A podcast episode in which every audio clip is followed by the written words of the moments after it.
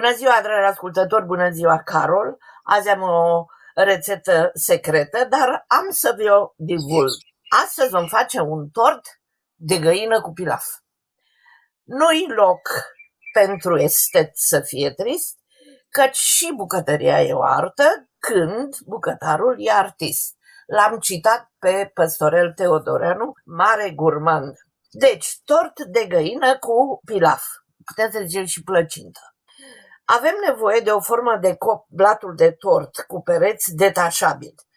Preparăm un aluat din 2 ouă, 150 de ml de ulei, 250 de ml de smântână, sour cream, o jumătate de linguriță de sare, o jumătate de kilogram de făină. Iar pentru umplutură avem nevoie de carnea fiartă de la o găină care a fiert în zeamă cu zarzavat, un pahar de orez, 5 ouă și ciuperci.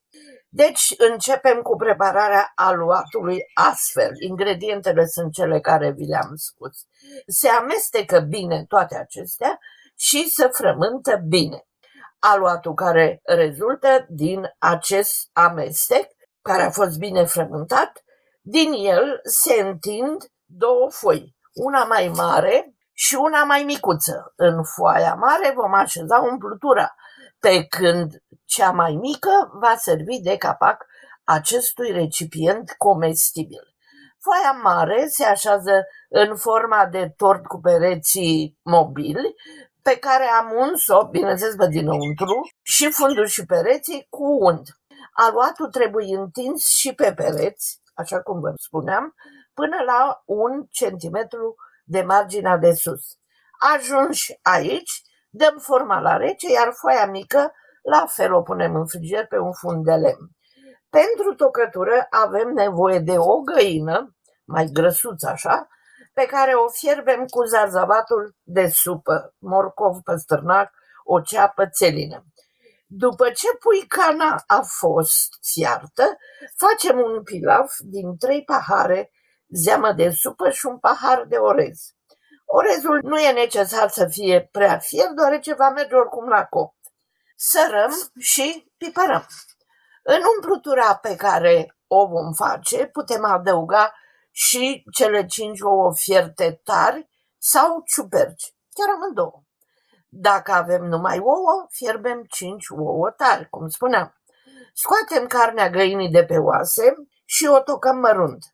Aducem forma de la rece și o așezăm pe masă și în ea un strat de pilaf, un strat de carne, iar unul de pilaf. Tăiem ouăle fierte tare, mărunt, și le așezăm pe stratul de pilaf, potrivind așa ca această umplutură să ocupe cam jumătate din tavă. Peste ele, un strat de pilaf și unul de umplutură, peste care punem la urmă un strat de pilaf. Când împărțim pilaful, îl porționăm în patru. La umplutura de găină eu adaug și pătrunjel verde tocat foarte, foarte mărunt. Apăsăm această construcție ușor cu o lingură de lemn și apoi vine rândul capacului de aluat. Îi dăm o formă conică, ridicând puțin centrul lui în care facem o gaură la mijloc. După ce am lipit marginile de jur împrejur. Gaura este necesară pentru a lăsa aburii să iasă, ca să nu crape coaja capacului. Altfel, nu arată plăcinta frumos. Aburii vor ieși ca lava dintr-un vulcan. Cu o pensulă ungem gălbenușul unui ou și dăm la cuptor 45-50 de minute până când se rumenește bine capacul. Dacă punem și ciuperci în umplutură, le rumenim puțin în unt înainte și amestecăm. Se scoate de la cuptor, se desface forma și se așează pe un platou rotund. E bine să fie călduț. Se servește cu salată verde, asezonată cu ceapă verde, ridic, teate feliuțe, mărar verde sau o salată de roșii, pur și simplu.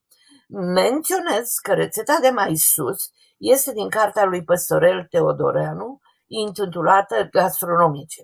Cartea cuprinde rețete publicate de Păstorel în revista Magazin și a fost editată în anul 1973. Post scriptum. Dacă vă grăbiți și nu aveți timp să faceți aruatul, cumpărați afpastri de la magazin. În final, Păstorel conchide.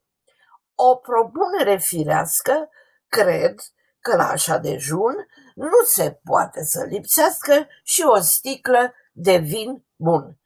Cel ce vrea să mă asculte, ia mai multe.